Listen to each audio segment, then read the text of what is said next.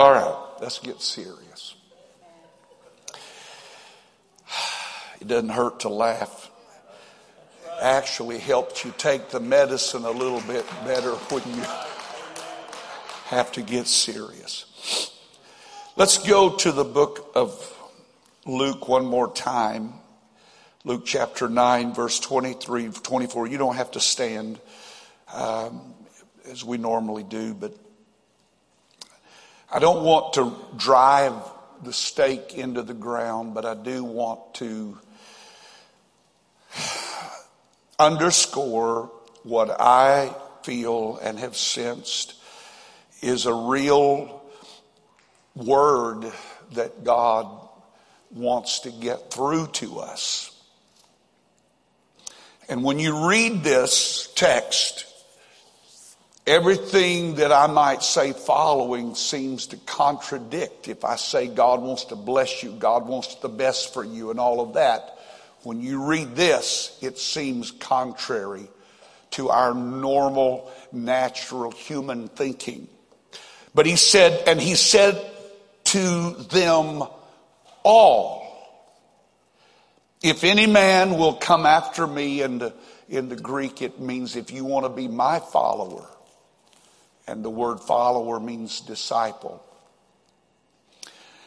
Let him deny himself and take up his cross daily and follow me. Take up his cross daily and follow me. For whosoever save his life shall lose it, but whosoever shall lose his life for my sake, the same shall save it. And then Matthew wrote very similar words in, I believe it's the 14th chapter, somewhere in there. Very close uh, proximity of, of what Luke recorded.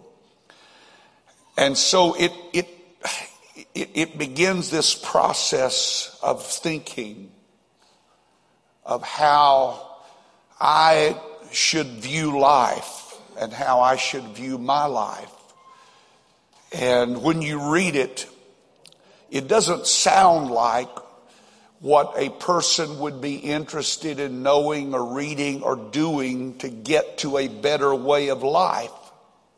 And yet the truth is, this road of being a disciple, and when I remember when we started, I asked the question, what have you done today or what have I done today that only a Christian would do?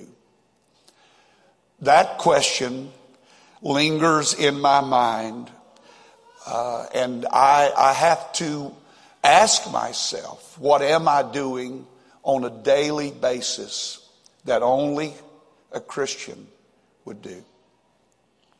And so it encompasses a whole scope of things, and there's no way in just a few weeks that I or Brother Starks or anyone else could cover everything. So we're going to try to touch on some things tonight that I really have felt for weeks. I've felt this particular part of our, our exploration of what, what it looks like to be a real disciple, what that would consist of.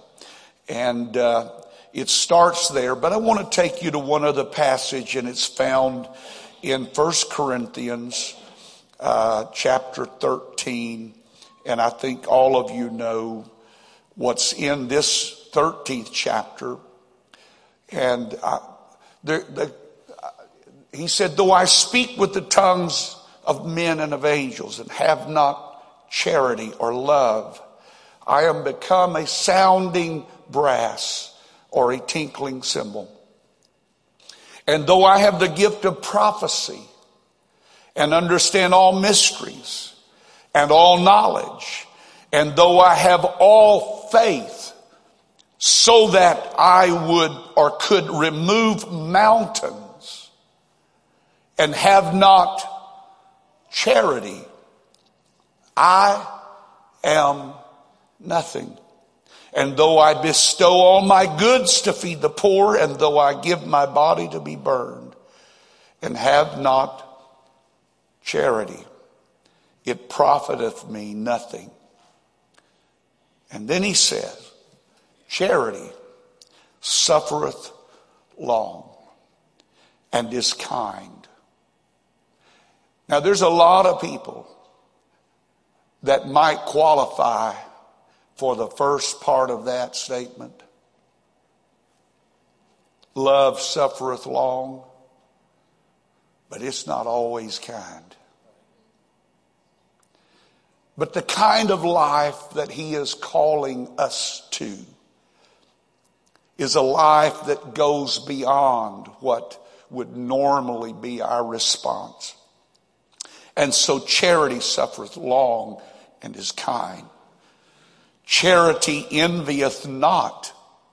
Charity or love does not promote itself. It's not puffed up. It doesn't have this attitude of being better than someone else. It does not behave itself unseemly. Doesn't act out of character. It doesn't bro- broach certain Uh, uh, uh, things in life. I don't know the right word that my mind is searching for, but it it, it, it doesn't broach certain barriers. It respects boundaries. It seeketh not her own. It does not easily or is not easily provoked. It thinketh no evil. Rejoiceth not in iniquity in other people's failures. It rejoiceth, but rejoiceth in truth. And this is the verse that I want to really capture your mind. I want it to capture your mind as it has mine.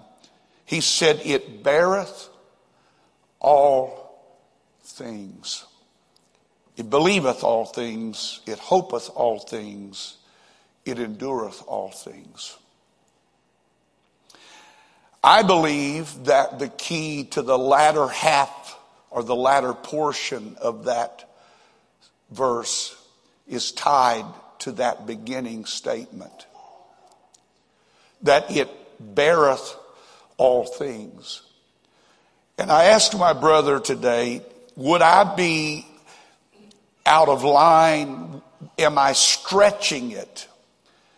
If I make the connection with that word beareth to the cross. And you said in actuality in the original Greek and the, the nuances of the Greek language, there is a connection. So when you think about love beareth all things, Paul was using that statement in the reference of a cross experience that you would bear this as a man would bear his cross. Take up your cross. The literal translation could be bear your cross. Carry your cross. And so he speaks about love bearing all things. And so for just a few moments, let's just, I want to talk to you about the way of the cross. Now, when the word way, I don't, I'm not talking about the road or the path, but rather I am speaking in reference to the approach, um, the method, the tactics, the means or manner or style of the cross. So let's look at what is the approach of the cross. What are the tactics behind the cross? What does it mean when we talk about the way of the cross? It's not just a path that you walk, but it is a style of living and life that you engage in that you accept, that you participate in.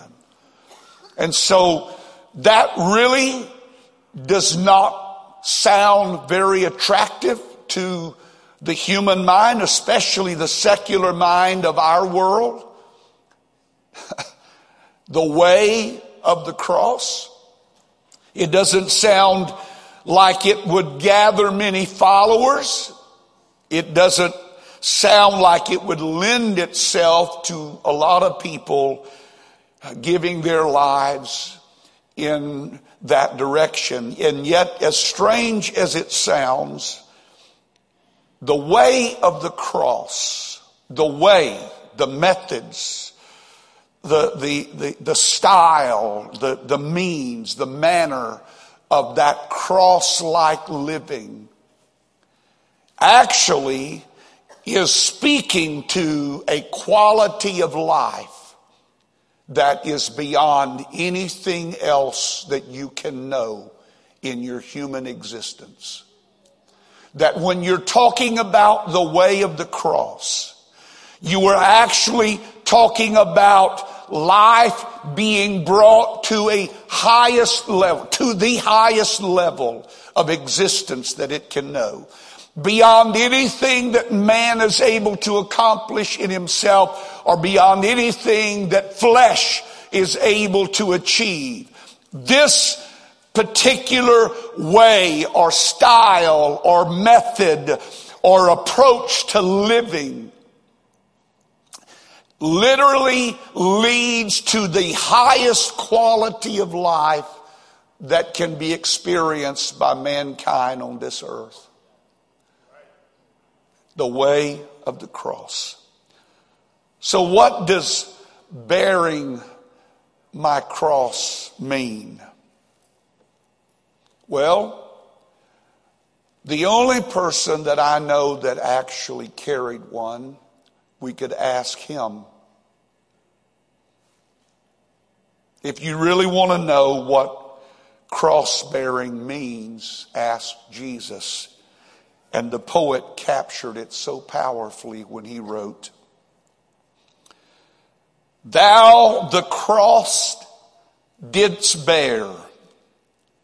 What bear I? Thou the thorns didst wear. What wear I? Thou the death didst dare. What dare I? For thou, for thou for me dost care. So what care I? If you really want to know what bearing a cross means, then you have to understand that it will perhaps involve thorns. It will certainly involve death.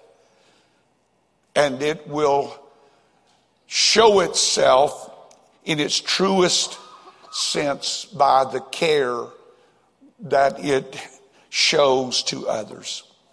So the whole track of what it means to be a disciple really evolves around this way of the cross.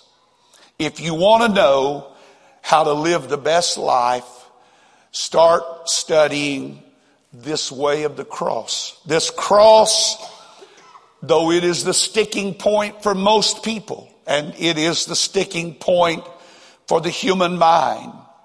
Why would, would it be a cross?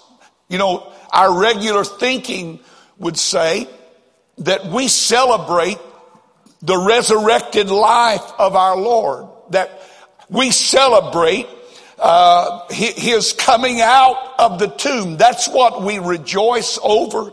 And so if we rejoice over the risen Christ, why do we not reflect its lifestyle in that same manner?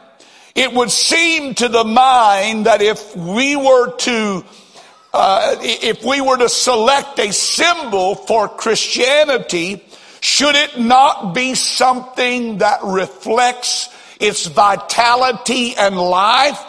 Something connected to the resurrection, not the cross. And yet when Jesus wanted to teach his disciples how to be a disciple, he went to the cross. The reasoning mind, that is a far stretch for us to embrace. If the risen life is the life that Christ is calling me to, then there ought to be things that are elevated that speak of joy and power. But on the other hand, as Jesus taught us in his own life, the only way you can get to an empty grave is through an ugly cross. Amen. So the only way we can enjoy the resurrected life in the way that he intended for us is to learn something about what it is to take up a cross or to bear a cross. You see, the root of the Christian experience is found in this. Except a grain of wheat fall into the ground, it abideth alone single one. But if it die, it brings forth much fruit. So here's what the way of the cross is really saying to us. It is, it's not as repulsive as it sounds when you realize that when he calls us to the way of the cross, he is showing us two ways of life. Here's a good way of life. Here's the best way of life.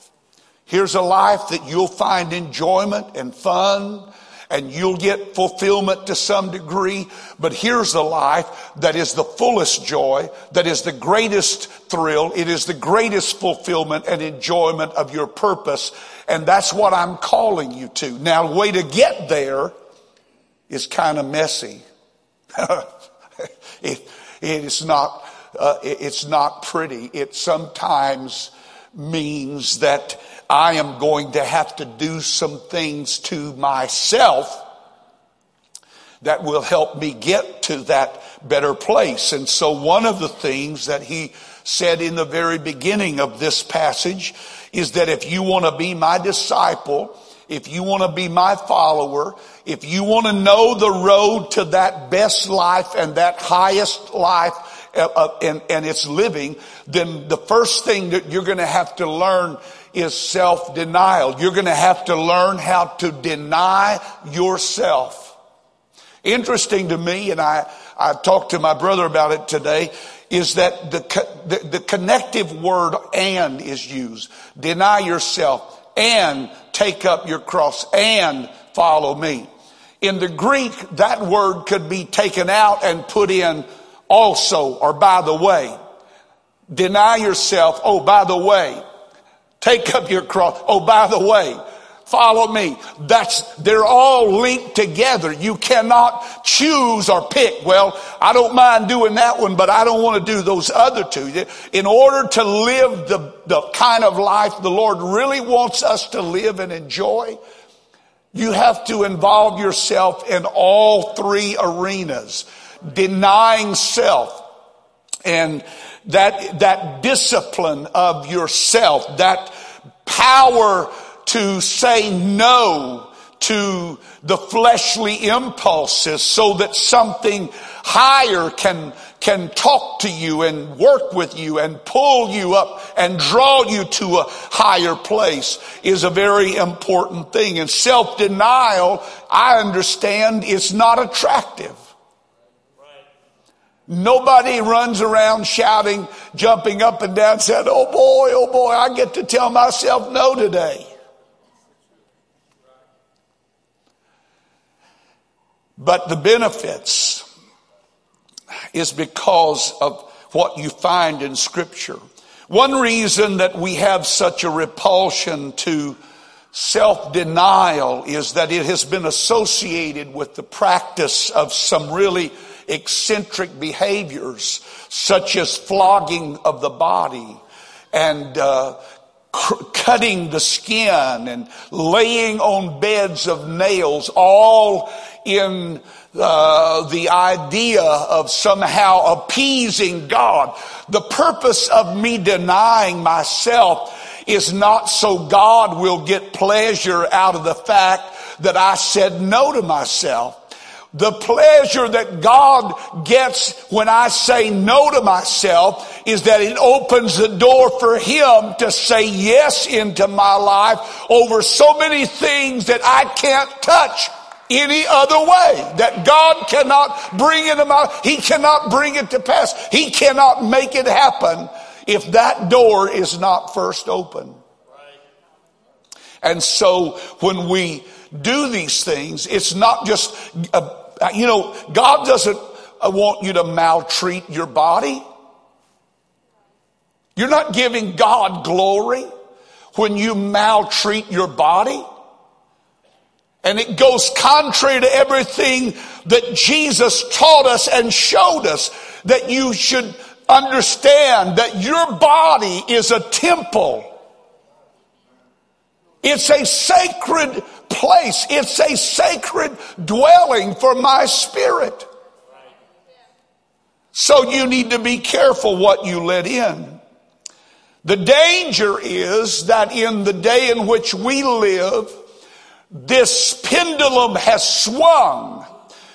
In the early days of Christianity, they felt like that they would get closer to God by doing those things, by beating themselves, by isolating themselves in the caves and becoming hermits and, and all of the things that you can read about that went on during the dark ages. But now the pendulum has swung and now we're of the mindset that we're here to be pleased, that God put us here to be happy.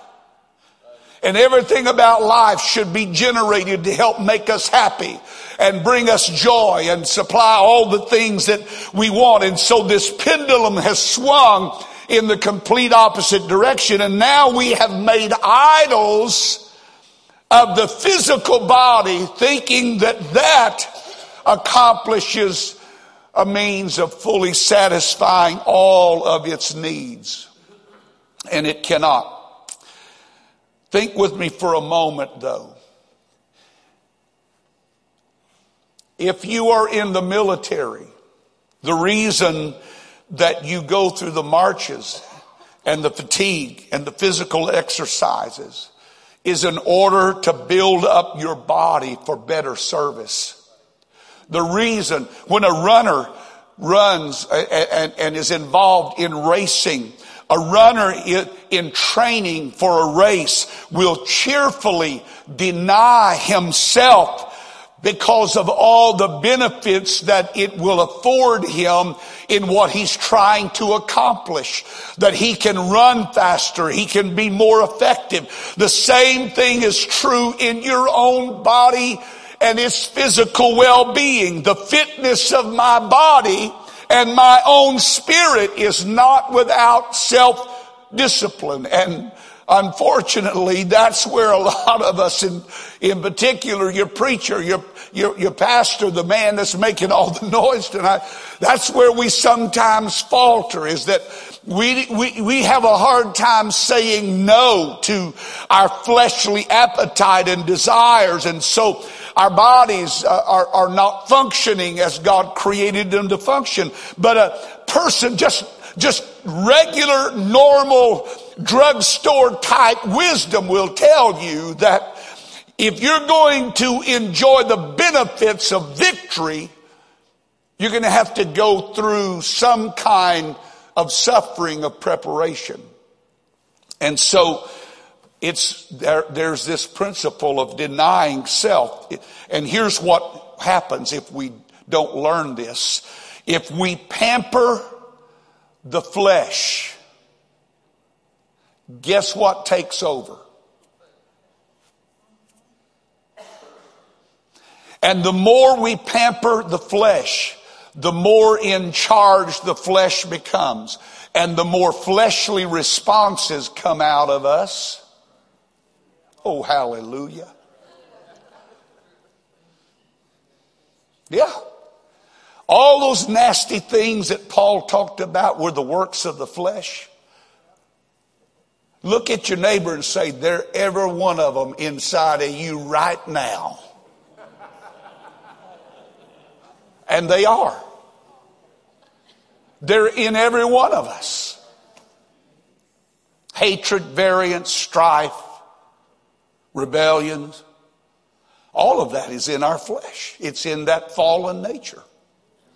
And so if we're not careful, if we don't understand the principle of betterment or the principle of improvement, we succumb and we give into the appetites and the desires and soon it's that's what takes over and takes charge of our life. And then it becomes a matter of this. Oh i didn't intend to do that. I didn't mean to say that. I didn't mean to act like that. All right i'm not trying to get too busy in your business tonight. I'm i'm just telling you this has been in my business all week too so it's you're only getting a little portion of what God works me over. And I'm, I'm, I'm the first to get in line. I need to, I need to step up my game. But I think that's what God's wanting to do for all of us because there's a great opportunity. I'm just telling you, the opportunity that this church has at this hour is unprecedented. But it's not going to happen just because we say it's going to happen. It's going to happen because we are prepared. And this is one of the things I've learned about God in my living for Him is that God prepares great things for me. But sometimes I fail to experience all of those great things because I did not prepare myself for those prepared great things.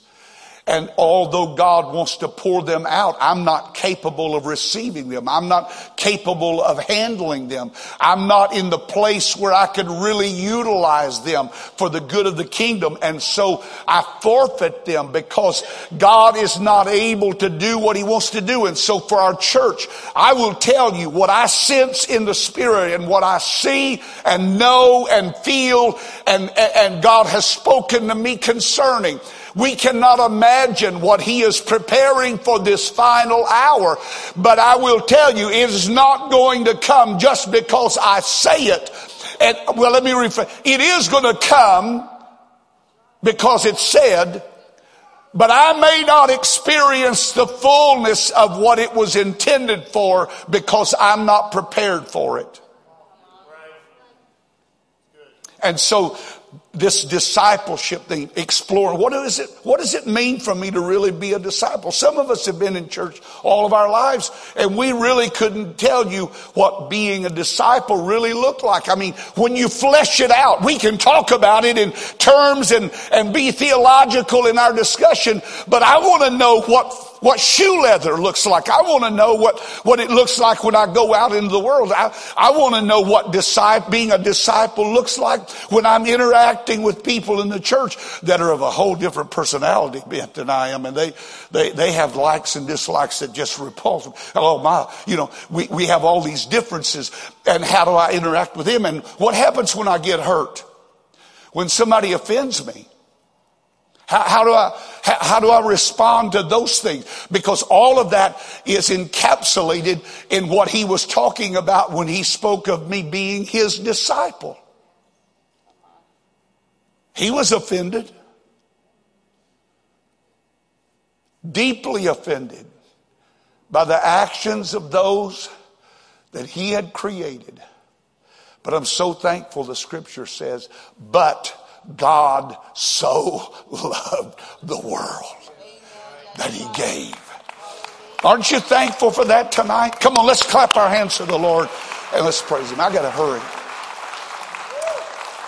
I, I, I knew I wouldn't. You know, a friend of mine told me right before church, he said, You know what they taught us in Bible school? I said, No, I didn't go to Bible school.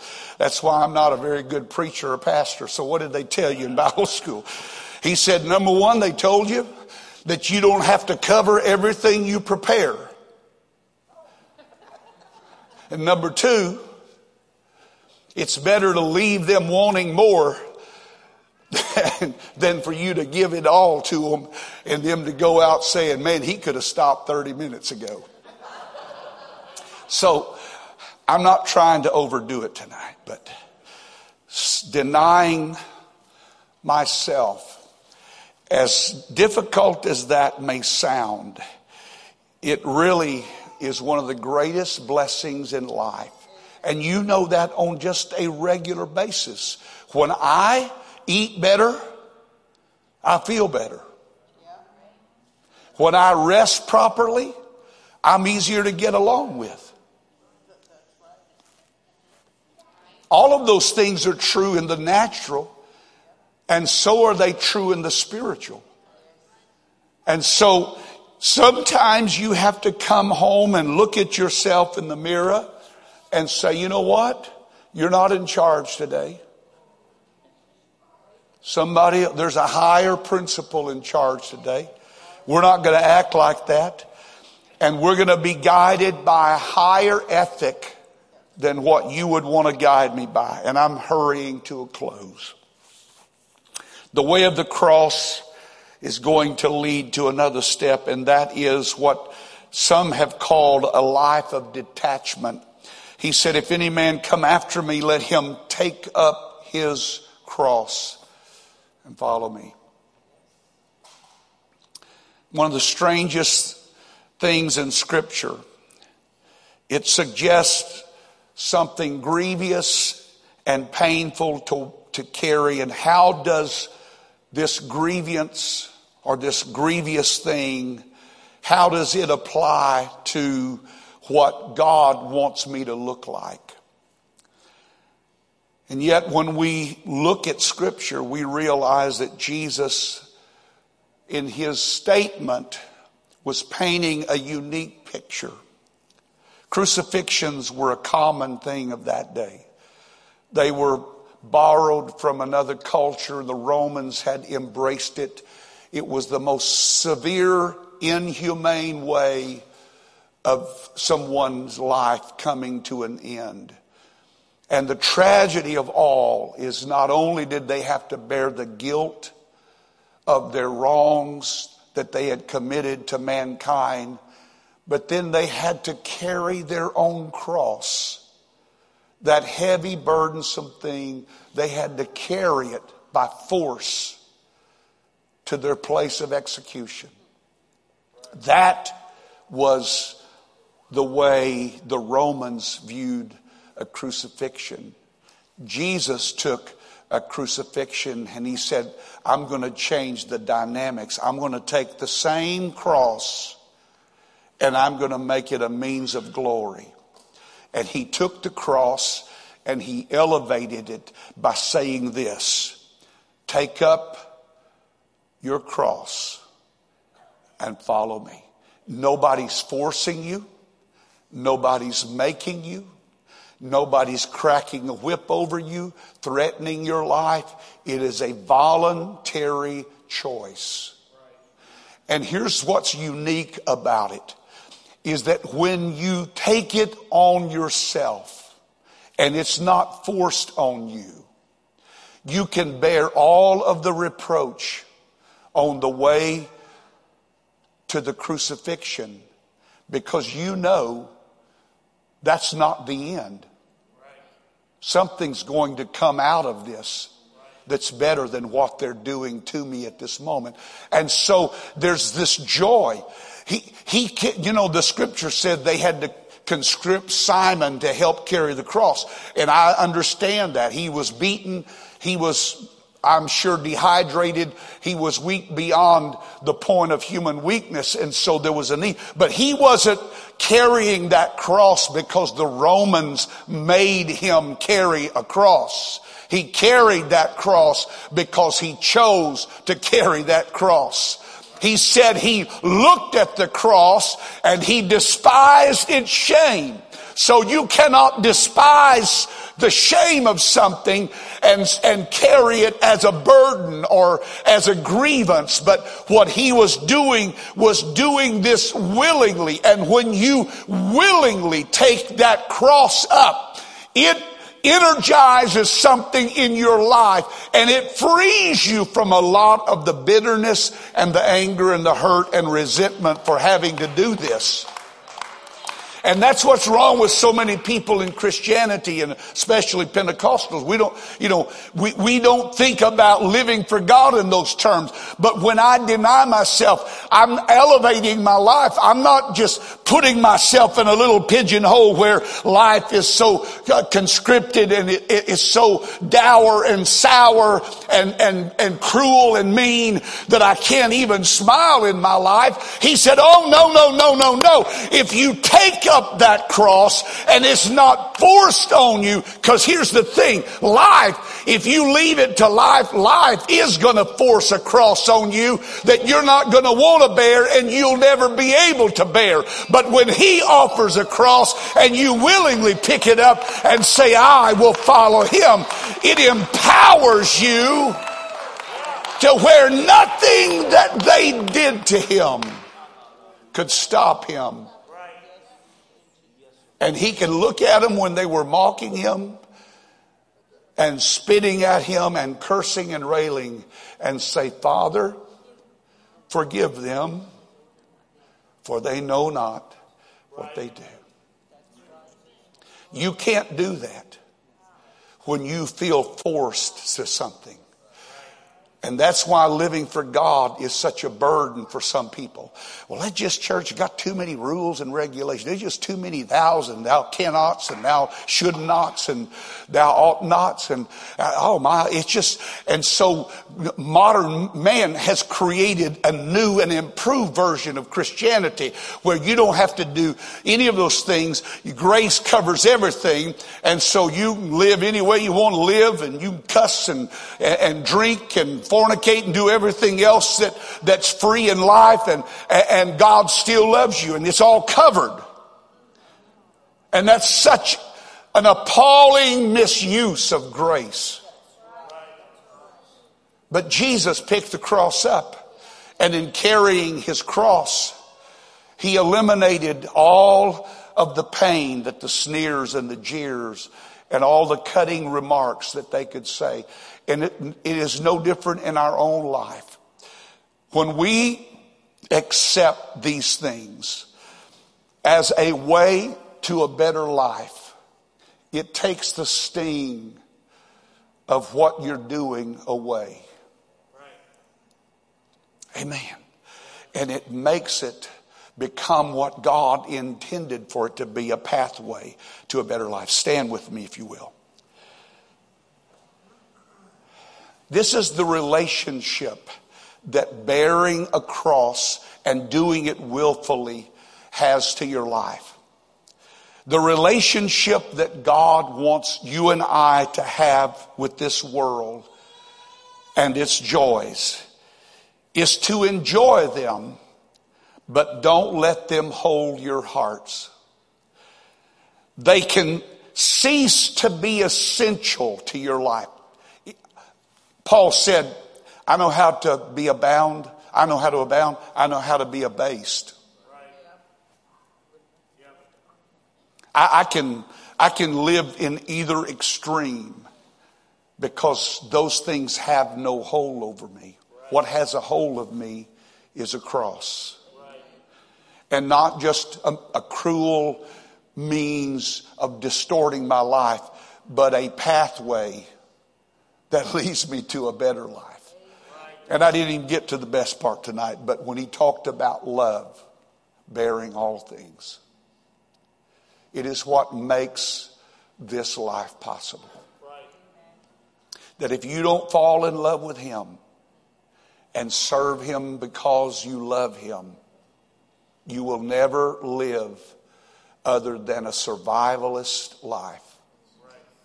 But if you fall in love with him, that love, the Bible said that he shed his love abroad in our hearts by the Holy Ghost.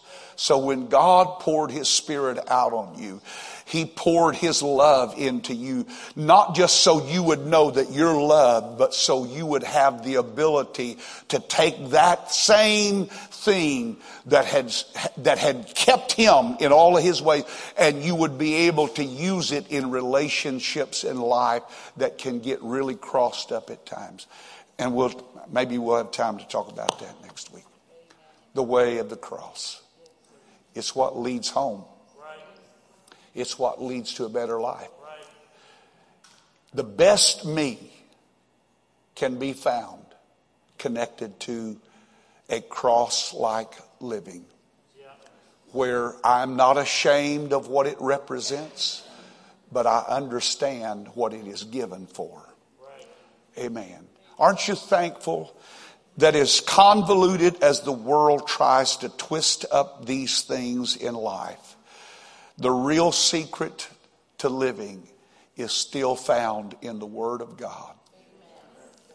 Amen. You can improve on it. It doesn't get any better.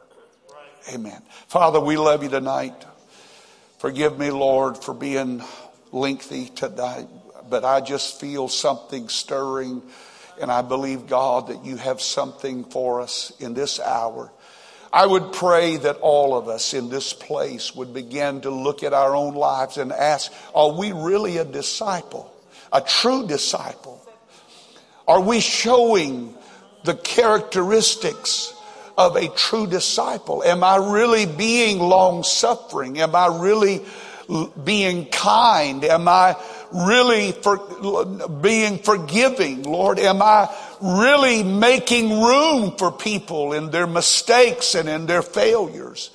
Lord, I pray that you will help us find that enlargement of life. Oh God, help us to know what it is to live the very best life there is. In Jesus' name. And everybody said, Amen. Amen. Clap your hands to the Lord and praise Him. Amen. Amen. Amen. Amen. Thank you for being such a great audience tonight. God bless you. You're dismissed in the name of the Lord.